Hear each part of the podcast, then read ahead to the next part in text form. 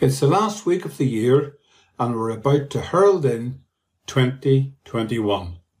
And we're all hoping for a more positive and fruitful year. This is a year our grandchildren will tell their grandchildren about what happened in 2020. So let's all plan for a better, brighter future in 2021. Usually at this time of the year, our mind turns to making resolutions. But the resolutions really work. According to Forbes, 80% of people have given up on their resolutions by February. One of the reasons is that we simply set negative resolutions, such as to lose weight, take more exercise, stop eating junk food, drink less alcohol, stop smoking, etc. We are hoping to change negative habits quickly, and that simply doesn't work. We fail to set ourselves time. Instead of setting negative resolutions, why not set positive goals? Rick Hanson says that the brain is like Velcro for negative experiences and Teflon for positive experiences. In 2021, let's focus on creating positive experiences. Before we discuss that, let me tell you a story about my dad. He passed away at the young age of 52 from multiple sclerosis.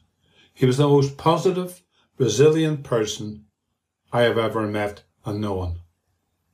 At the age of 28, he lost the power in his legs with MS and was unable to walk.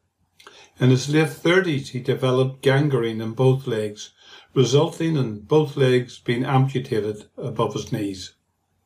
I was four years old when he took ill, and in all my years growing up, I was aware of this man who never complained and just got on with life. He loved life. He inspired me so much that at the age of 52, I decided to start my own business and I've achieved many goals in that business. This year I had a photograph of my dad framed and I placed it on my desk. And here it is. It's got me through 2020 in a positive way and helped me achieve a few goals this year.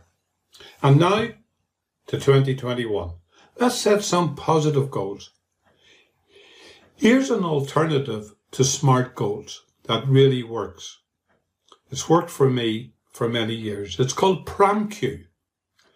And PROMQ goals are practical, realistic, attainable, measurable, known and understood. This is the first in a series of five videos, one each day this week.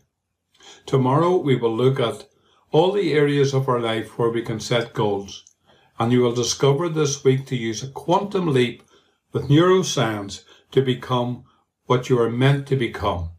Your future is now. And I will see you tomorrow. Keep tuned.